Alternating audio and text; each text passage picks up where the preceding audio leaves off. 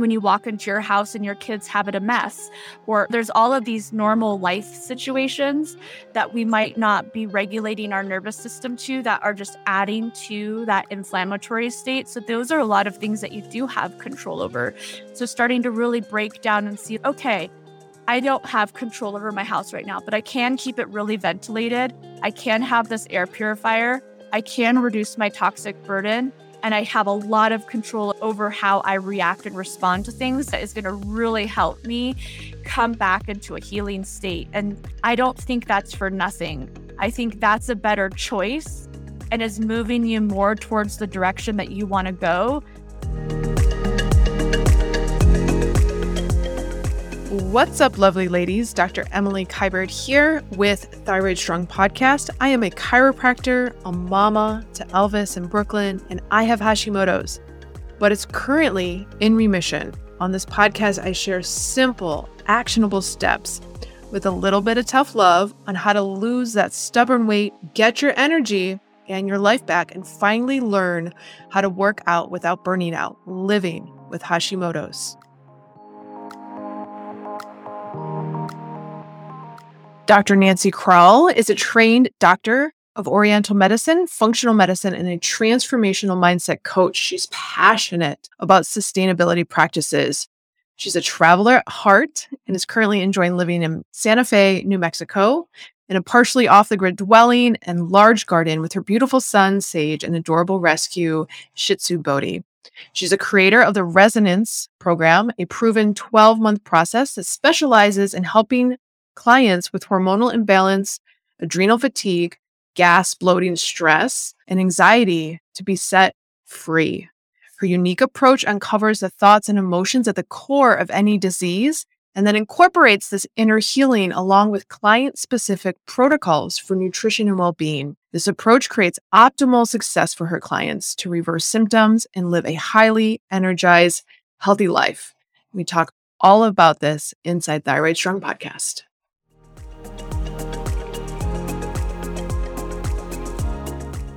Dr. Nancy Kroll, welcome to Thyroid Strong podcast. We have known each other for many years, even pre pandemic years. And I always love the messaging that you share on Instagram, this holistic, integrative approach, which can sometimes get overused. You really take it to the next level. And you and I were going back and forth on both of our mold journeys. And I wanted to bring you on because I find myself stuck in a sympathetic state, especially when it comes to mold. I would love for you just to share like a little tidbit about your background, first of all, because you've experienced mold and listeners have heard different mold episodes here. But I really want to share yours coming from this not mental aspect, not mind over matter, but a little bit of that. Thank you for having me, Emily. I'm really excited about being here. So it's interesting when I think about my own mold journey, it's in hindsight. So I didn't realize I had a mold journey until I was so far down my functional medicine journey that I was like, oh,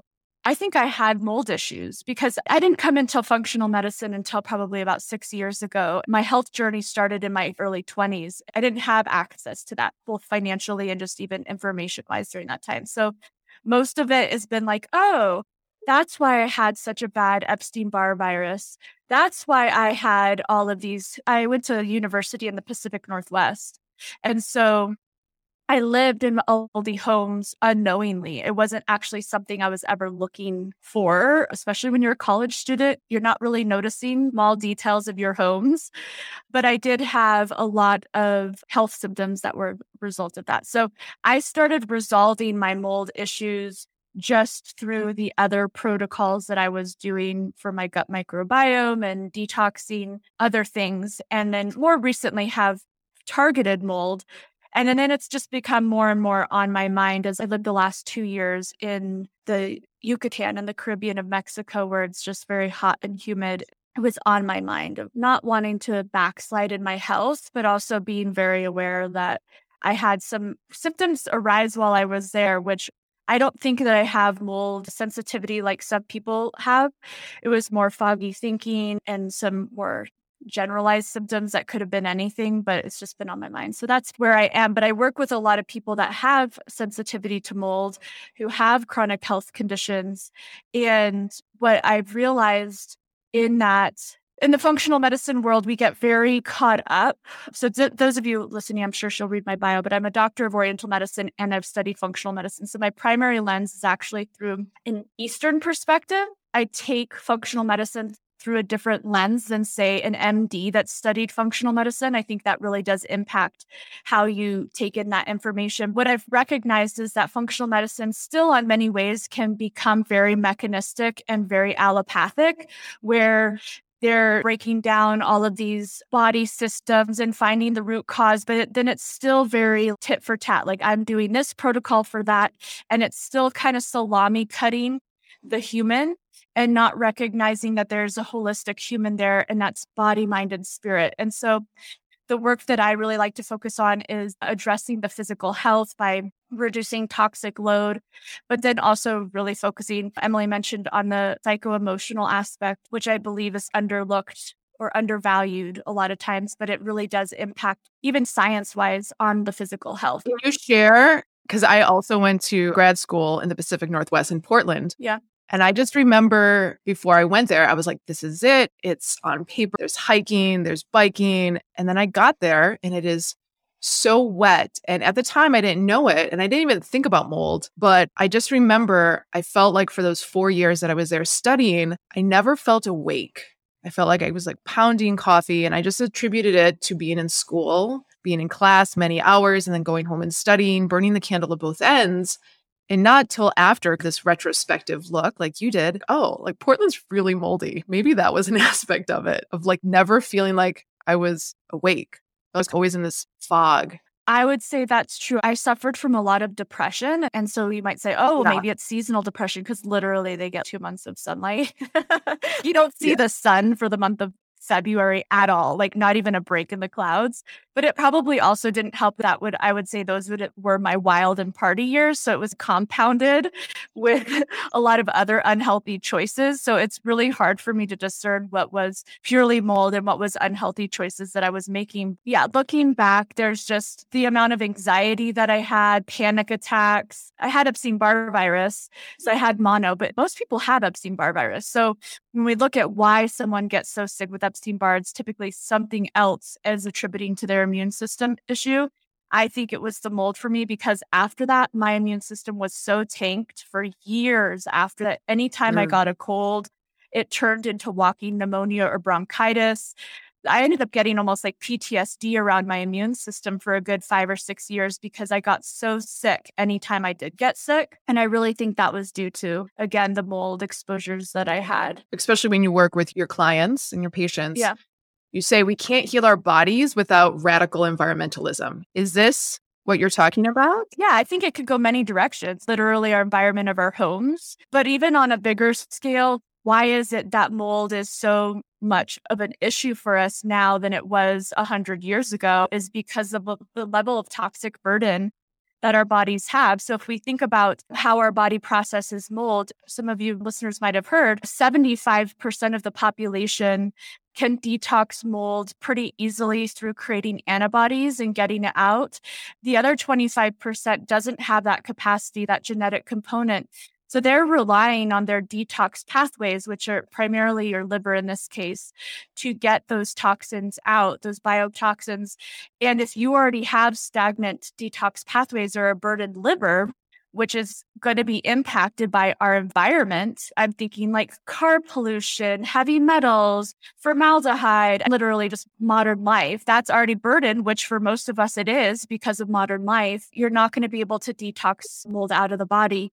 You can't be committed to your health without being an environmentalist. I really believe that once you start to commit to your health, and you start to see the impacts and realizing that you cannot actually fully heal while you're living in this toxic environment, then you actually start to make some bigger choices of, okay, how can I be a contributor to positive environmental changes on a global scale. Sometimes I even feel guilty about the amount of plastic bottles that I take with my supplements, right? Why aren't people using biodegradable packaging yet for these? Or there's all of these layers.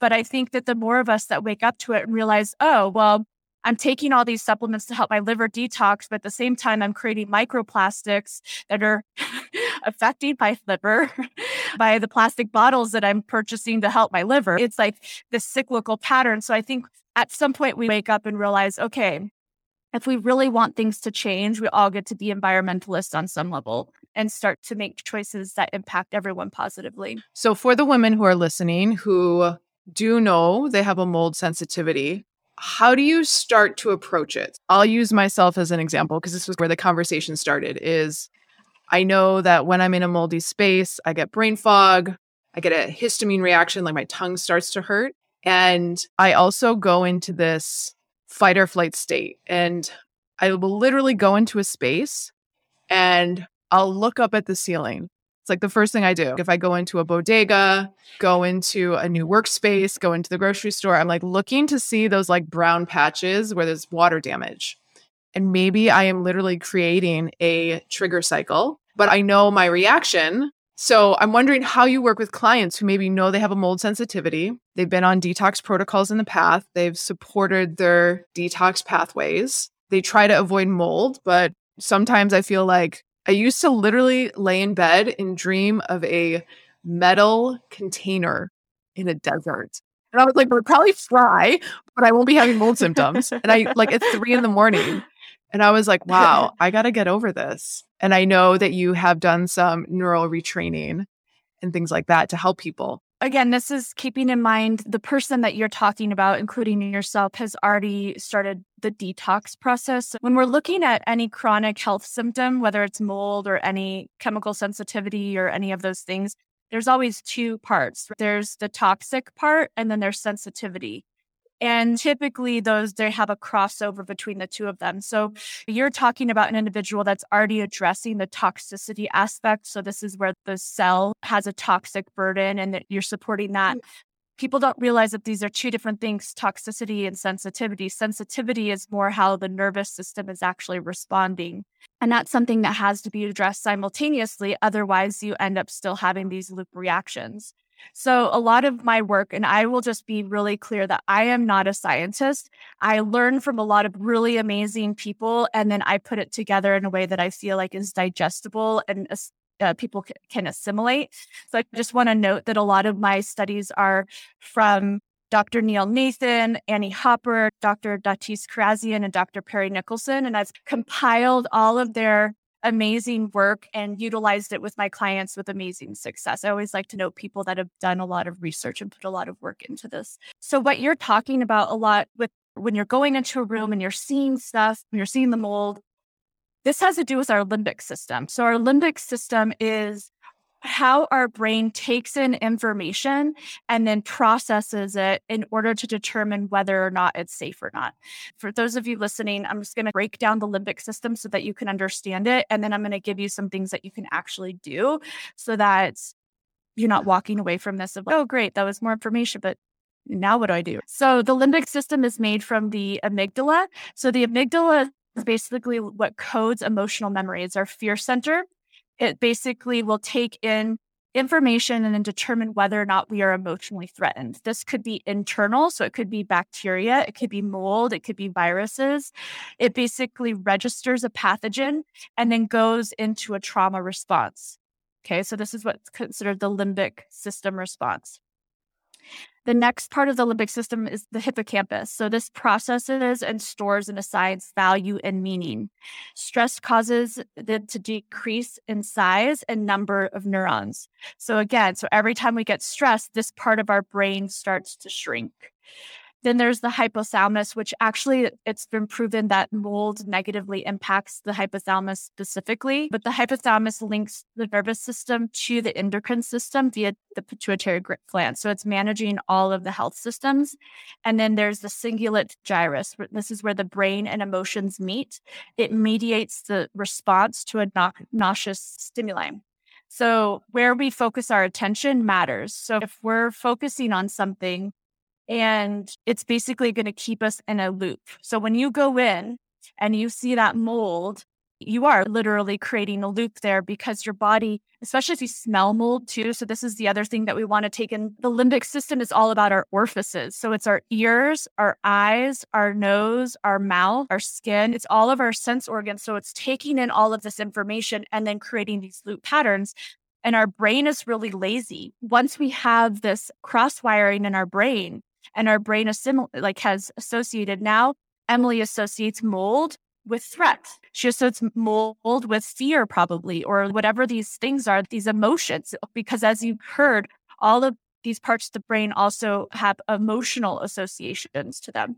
So as soon as she takes in that information or the, the individual takes in information and that cross wiring happens, then this whole cascade of actual symptoms happen as well. So there's that aspect of it is the limbic system. And then basically, when we go into this stress response, that's how the body is taking in information. And then we go into a stress response. So then now we're moving into the vagal theory and into the vagal brake. So if you guys are not familiar with vagal theory, we have essentially three different places that we can go, which is the parasympathetic nervous system, which is our rest and digest. This is healing. Mm-hmm. It's actually an anti inflammatory state. This is where we want to be most of the time.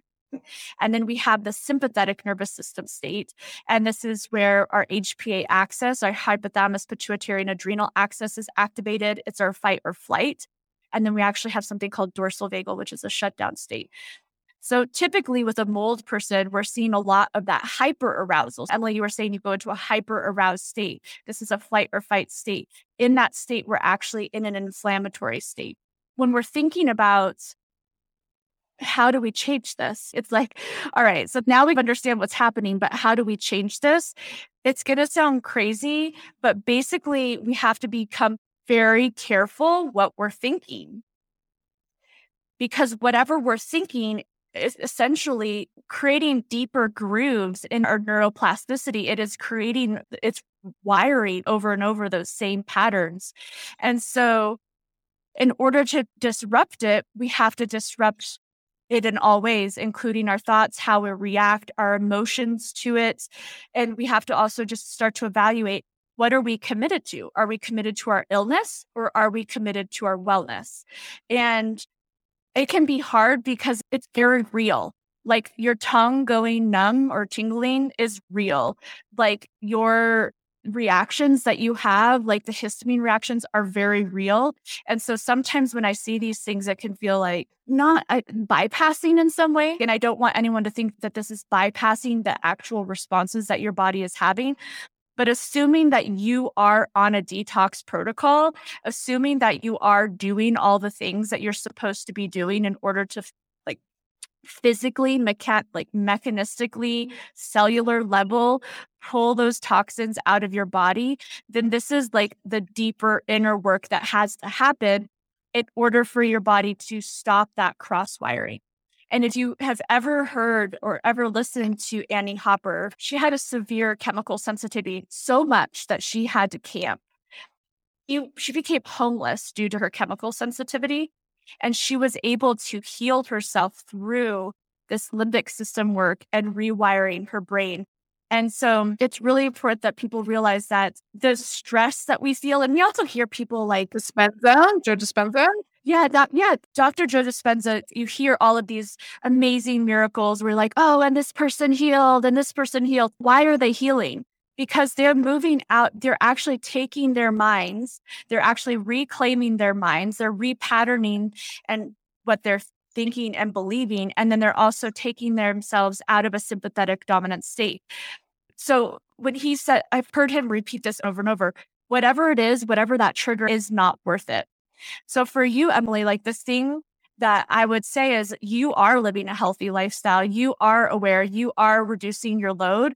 And so it's like in those moments of, I'm going to trust my body. I trust my body is resilient. I trust my body it can handle whatever that. It's not to say that we go and we live in a moldy home after that, but it's actually starting to act to reclaim the mind and not continually think that, oh my God, this is going to happen and this is going to happen and this is going to happen. And the ways that we can really start to do that is through limbic system retraining. And if you guys aren't familiar with that, it's basically a disruption in the thought patterns. So it's actually becoming aware of the thought pattern loops when they're about to stop, start. You disrupt it in ways that are both physical, emotional, and mental. So an example of this would be you walk into a room, you see the mold, you start to feel unsafe. You would literally go stop, like out loud, stop and do a physical motion with your body and then smile. So then you start to bring a different emotion in and I'm and I'm shortening this real this process because it's a little bit more in depth. But then you would like smile and bring a bed like a different emotion in, and start telling yourself a different story. My body is completely safe. I'm doing all the things. Like you start to look for the positive in it. And it's a lot of work because these are loops that have been ingrained for a long time, but there's that part of it.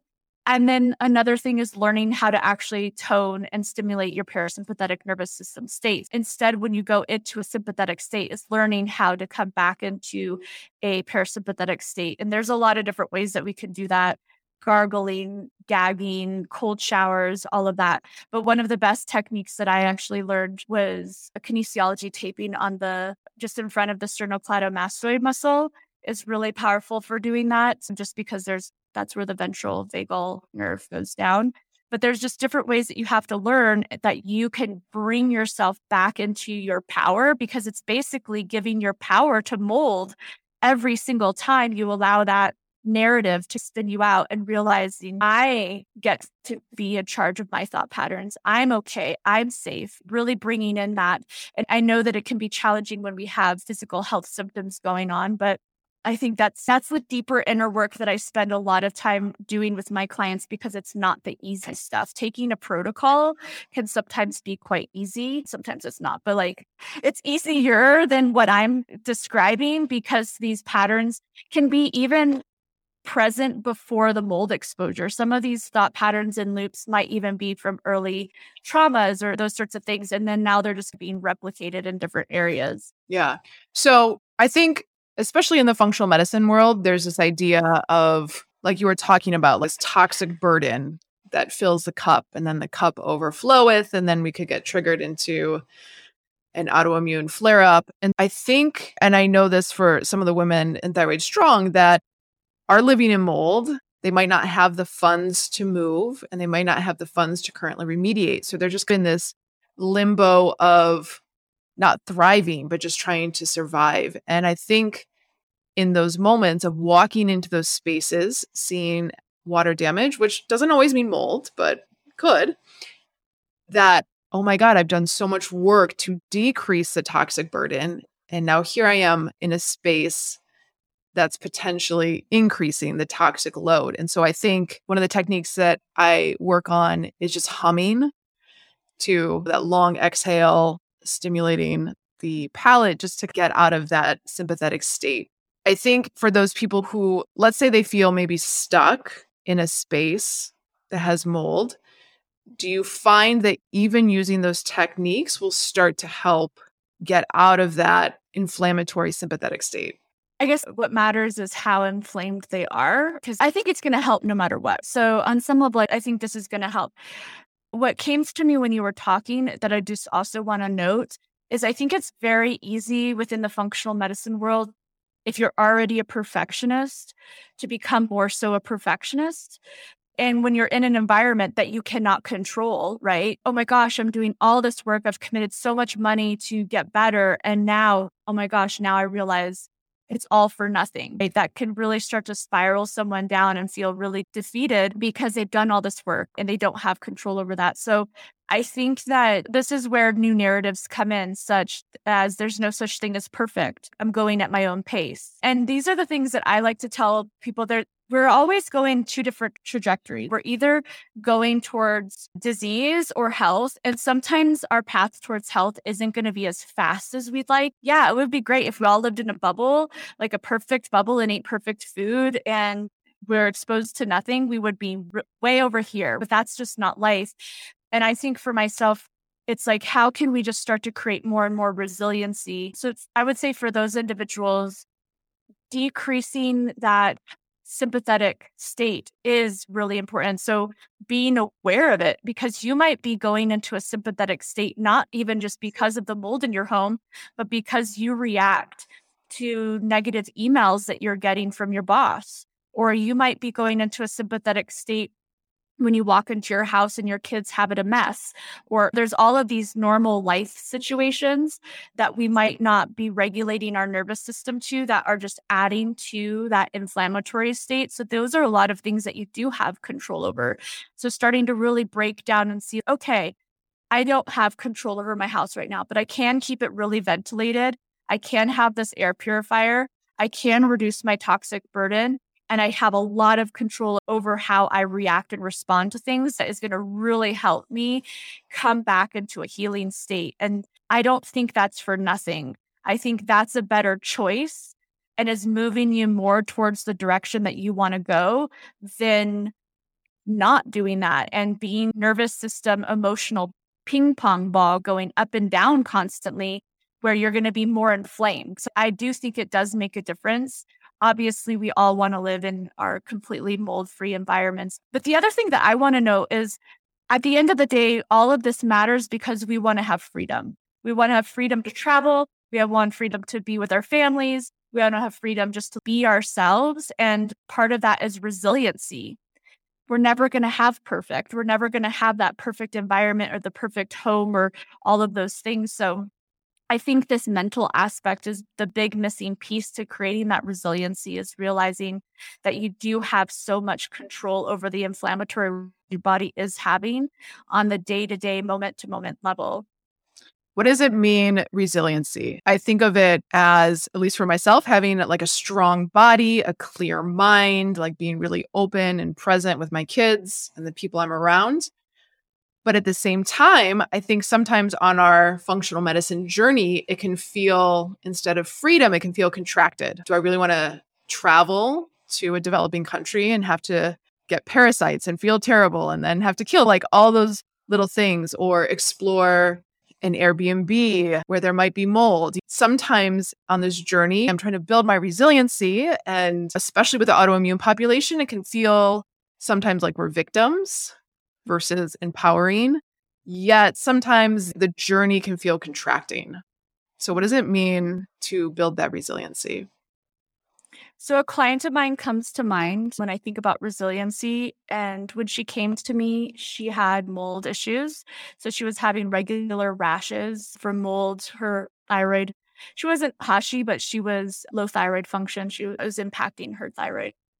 So she's no longer working with me. She's a past client, but I was been watching her stories. She just recently did a family trip to Italy and she stayed at these beautiful Airbnbs. She was able to have a little bit of glass of wine. She had more flexibility in her diet. She still stayed stick to some no- non-negotiables, which is no gluten and no dairy. But she had that freedom to be able to travel. To me, that is a sign of resiliency. Did she have some pushback from that when she went a little bit too far? Yeah, she started to have some pain in her body that was like her max of, okay, got to pull it in, got to bring it back in. But to me, Emily, I love to travel. So for me, that is resiliency. If I want to be able to go see the world. And if it means that I meet my edge and then am able to come back and go backward and forwards without completely losing it or completely being floored. That to me is resiliency rather than just having to stay home and being one's personality is different. But for me, just staying home and never seeing the world is not how I want to live my life. So I think the resiliency is understanding what your non negotiables are and sticking to those no matter where you are. But also in the beginning, I travel with an entire apothecary. Okay. No joke. Like I was ready for COVID. I'm ready for parasites. I'm ready for, I was ah! ready for all. Okay. I travel like that. I travel like that. Some people might feel victimy around that. I feel empowered. I feel happy about that. I feel amazing that I have the ability to help myself in those situations rather than feel bad. So I think there's like a mindset shift that also gets to happen around it. Some people might feel victimy that they go to France and can't have a chocolate croissant. I don't because I've gone to France actually a couple years ago and said, screw it, I'm going to have the chocolate croissant. And then was like, that was a pointless. That was a waste. It wasn't even as great. And they have great gluten free bakeries now. So I think there's these areas where you just get to see, kind of discern for yourself, these are the areas that are most important for me. And these are the ones where I am okay with it, like just being the way it is. So I no longer feel victimy around supplements or diet. Those are just now it's the way that I'm living and it feels like an empowered choice. And I also see for those of you that are not in the health industry, Emily might be able to attest to this too, but I see the people that aren't committed in the way that we're committed. And I see the repercussions that that has. They might not be showing it in their 30s, but they're going to be showing it in their 40s, 50s, 60s, and they're going to be on prescriptions versus on supplements. So it's just a choice that you're making. Neither one is good nor bad. It's just what direction do you want to go? So I think resiliency is I think you do have to work with the nervous system to have some of that resiliency if you're really sensitive.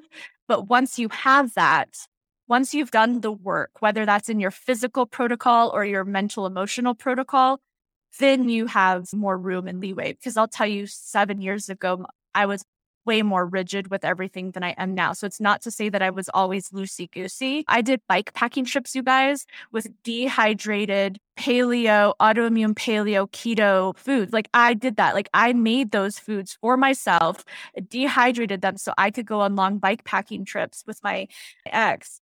But that's the level of commitment I had. And that's what we need at the beginning. And then as we improve, we should have more resiliency to, to loosen things up a little bit how do you help women or clients determine what those non-negotiables are and what the negotiables are? I call it for me, I call them like my sacred cows. I'm like, these are my sacred cows. we don't mess with them. I'm not going to eat gluten. I know I get a headache within 20 minutes. But how do you help women determine what those are for themselves? Typically, when they're working with me, they'll figure it out on their own because I will put them on a protocol or I'll give them a suggested protocol and more often than not, I'd say nine out of 10 people will go off of that at some point and get mm. really strong feedback from their body on their own. So I think that is actually the most powerful is when somebody actually realizes, oh, I felt really good like this and not so good over here. And then they start to realize what's working and what's not working for them and where they can have more leeway and not. But in general, across the board, as gluten is a no for all my clients, I think. I think just gluten is not healthy. It's highly sprayed with glyphosate. It's shown to cause leaky gut in everybody, not even just people that are gluten sensitive. It's just the degree to which it's impacting you. So it's just, do you really want to set yourself up for autoimmune disease if you don't have it? Or if you're playing a game of risk there, if you're playing around with that. So gluten is one of those that I suggest to all my clients to keep out no matter what. And then all of the other inflammatory foods are more individualized. But hopefully, in the process of working with me, they have more resiliency in their diet as well. I'm big on strict diets being primarily used in a protocol situation and then expanding afterwards. So, not being on that strict diet for life. Exactly. By strict, you guys, I'm talking about restricting huge like food groups. Yeah. Not necessarily gluten, but Gluten's not a food for us. Yeah. I'm like, everything but gluten, right? Gluten, chemical foods, processed foods. But I know that some people seemingly can handle gluten okay. But we also have to keep in mind that the gluten that we have now and the way that we process our food is completely different. So it's just not even the same animal. If we even think back to like Jesus Christ days when it says talking about breaking bread, that bread was hard as a rock. Okay, that bread that bread was not ooey gooey like whatever we were imagining, right? Like shelf stable for five yeah, months. exactly. exactly. So it's just everything's different. So we can't even look back and say, we've been eating gluten for X amount of years. It's a different monster now. If you were to choose two techniques, maybe one that is like physical and then one where you're using verbiage for someone who finds themselves in that fight, flight, freeze, sympathetic state, which two would you choose? Or could you share? When I think about the physical practice, I think one thing that is important that I've had to learn because I realized that from early childhood trauma that I had a big disassociating pattern, which is basically when you leave your body, it's more of a shutdown state. A big thing for me when I'm in a hyper aroused state is actually to pause before I start to actually try to stimulate my vagus nerve is to actually pause and to feel my body like what is actually happening what is the emotion that's coming up because i will very easily bypass that. So for me to stop and pause wow i'm feeling scared. Okay let me feel where i feel that in the body. Okay what is it that i need? Like actually coming to myself and mothering myself for a moment and actually noticing what I need. What is the fear? What am I making this mean? And actually allowing the emotion to have it. I'm feeling really scared. I feel like I'm going to get sick again. What do I need right now? I need a hug. I like typically it's very primal, whatever that need is, and seeing if I can actually source that need. Because for me, that's just been a big part of more of like embodiment work and being with myself and being with my nervous system. And then after that, then I can think about, okay, what can I do for my nervous system right now? I feel shut down or I feel hyper aroused. And in that moment, how can I calm myself down? A really easy one I think that everyone could do is just take a piece of ice and start to rub your chest and your neck with a piece of ice. And that will bring you back into a ventral vagal state pretty quickly. But I think it is important that we don't bypass the emotional process of that as well. And then in terms of just the mindset, I've been down this rabbit hole of the mind for a long time, not even just with the physical health, but even just our beliefs about this ourselves in the world. At some point, I was like, gosh, you just have to be freaking delusional sometimes to change your belief about something or yourself because some of these patterns are so deeply ingrained. I thought that they were just make believe, the fake it till you make it, you're being delusional. But now that I can really see that there's actual science to back it with the neuroplasticity and the neural pathways. I think it's really just realizing that we need to think greater than how we feel. And when we have those things happen, re- recognizing this is not me, it's my brain.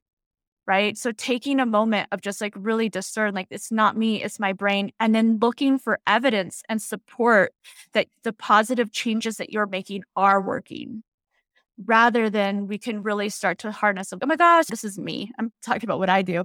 I'll easily spiral into it's all falling apart. I go into this devastation mode if I don't catch myself. And you have to like really stop that. Like, like you cannot even leave room for that. You know, you know that you're doing the right things for your health in your body in that moment. You do the committed action, you remove yourself, you take a supplement or whatever those things are you have to physically do. And then you take control of that mental spiral before you create a bigger groove. So I think fake it till you make it or being slightly delusional in this regard, as long as you are in committed action for your health. I know it sounds a bit crazy, but that's what we have to do in order to change the neural pathways. How can fake it till you make it not feel like how it sounds? So when I hear that, I think, okay, you're going to go through this experience. You're going to put yourself, take yourself out of that fear state, the delusion state, almost like a self betrayal, not honoring what the situation is potentially. That's what I'm saying. You do have to discern are you honoring yourself? If you are, I don't think that, let's just use you as an example because I know that you honor yourself. Okay. And a lot of your listeners probably are as well. You are in committed action with your health there's probably not much more you can be doing for your physical health. So, in that moment, that is not any sort of self abandonment. In that moment, this is you have to discern. It's am I in committed action? Yeah, I'm in committed action. So I've got my bases covered on this physical sense, right? I'm doing those things. But now I'm in this mental, emotional state and actually, I would say it's more of a self abandonment in that moment to allow yourself to spiral into fear, because that's when you have to discern in that moment this is not me. This is brain. This is brain. This is my cross wiring here. I know this groove. I've been here a million times before. I know where this is going. I can predict how I'm going to feel. I can predict all of this that's about to unfold here. And in that moment, actually having that inner strength. And I know the words delusional or fake it probably devalue it, but what's really happening in your brain is you're creating new neuroplasticity. So you're creating a new wiring in the brain. And it feels uncomfortable. Your brain feels lazy, your brain is going to be screaming at you, no, you're going to do it wrong. I don't know, like all of this stuff, it's going to make it worse, or I don't, all of this stuff that's going to come into your mind. And you have to be able to tell that part of you of no, dude, I've been doing this for 10 years or however long I've been doing that. I've been down this past five years already, over and over. We got it covered. We're taking the binders, we're doing the detox, they like the air purifiers on. And I don't want to do that anymore. I'm done with that. I'm ready for something different. I'm ready to be resilient. And I know that it feels uncomfortable and it feels a little bit like this can't be it. This cannot be the thing that's going to help me. But it's in that moment that you actually have some power over yourself. So you can actually do some physical things, right? So you can go get the ice and you can start to trigger your parasympathetic, but putting ice on you while you're still spiraling mentally is not going to do very much. So you have to actually you're putting ice on you and then also simultaneously starting to reach for some thoughts of how is this actually working? Where's some evidence that this actually is working for me, that I'm actually improving, that I'm actually becoming more resilient? How can I look for things that are moving me in the direction that I want to go versus where I don't want to go? And that kind of comes back to that thing that I said of are we more committed to our illness or to our wellness? And I know those of you that have been struggling with chronic illness for a long time and maybe have been devalued or unheard from doctors, that can be triggering because it's, I haven't been heard for so long. And now you're telling me that what I'm saying isn't true. I'm not saying that. I'm saying everything that you're experiencing is 100% true. Those symptoms are 100% true. And those symptoms are a cause of not just a physical thing, but this psycho emotional loop that's happening in your brain, right? In this brain loop. And so, if you want to get out of that, you have to support your physical health and we have to rewire your brain so that when you smell mold, you no longer think, I'm about to die. You smell mold and you think, my body's resilient. I'm going to be able to handle that. And your brain is going to be lazy because you've already thought, X amount of times that this is a danger. So it's going to feel hard and you're going to feel weird thinking, I'm resilient now. I can handle walking through this moldy post office for five minutes and I'm going to be fine. Yeah. And it does feel strange. I feel like I've gotten to a place of resiliency, but even in my own self concept. So these practices can be replicated in any area of your life that it's no longer serving you because we have lots of beliefs that we will outgrow at some point. I love that message. Where can people find you and your work? So my website is Dr. Nancy Kroll, or on Instagram, my handle is also at Dr. Nancy Kroll. And you have a program, you have multiple programs, but the main program is yeah, so I have a 12 month signature program. It's called Resonance. So it includes the physical, like what I've been talking about, detoxing. So there's mm-hmm. functional labs and we heal the gut microbiome and detox the body, optimize hormones.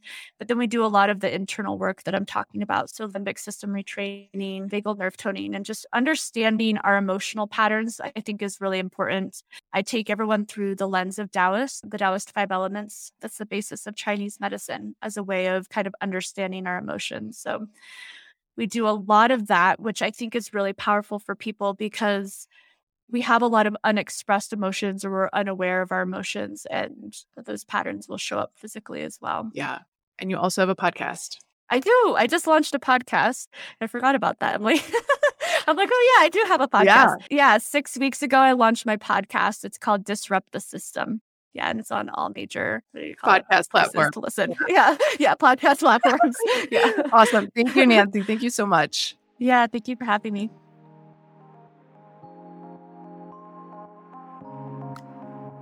If you enjoyed this episode or even learned just one new piece of information to help you on your Hashimoto's journey, would you do me a huge favor? Rate and review Thyroid Strong Podcast on iTunes, Spotify, or whatever platform you used to listen in to this podcast and share what you liked. Maybe you learned something new. And if you didn't like it, well, shoot me a DM on Instagram, Dr. Emily Kiberd. I read and respond to every single DM. I truly believe all feedback is good feedback, even the ugly comments. If you're interested in joining the Thyroid Strong course, a home workout program using kettlebells and weights, where I teach you how to work out without the burnout, go to dremilykiberd.com forward slash TS waitlist. You'll get all the most up to date information on when the course launches and goes live, special deals, and early access bonuses for myself and my functional medicine doctor friends. Again, dremilykiberd.com forward slash TS waitlist. I hope to see you on the inside, ladies.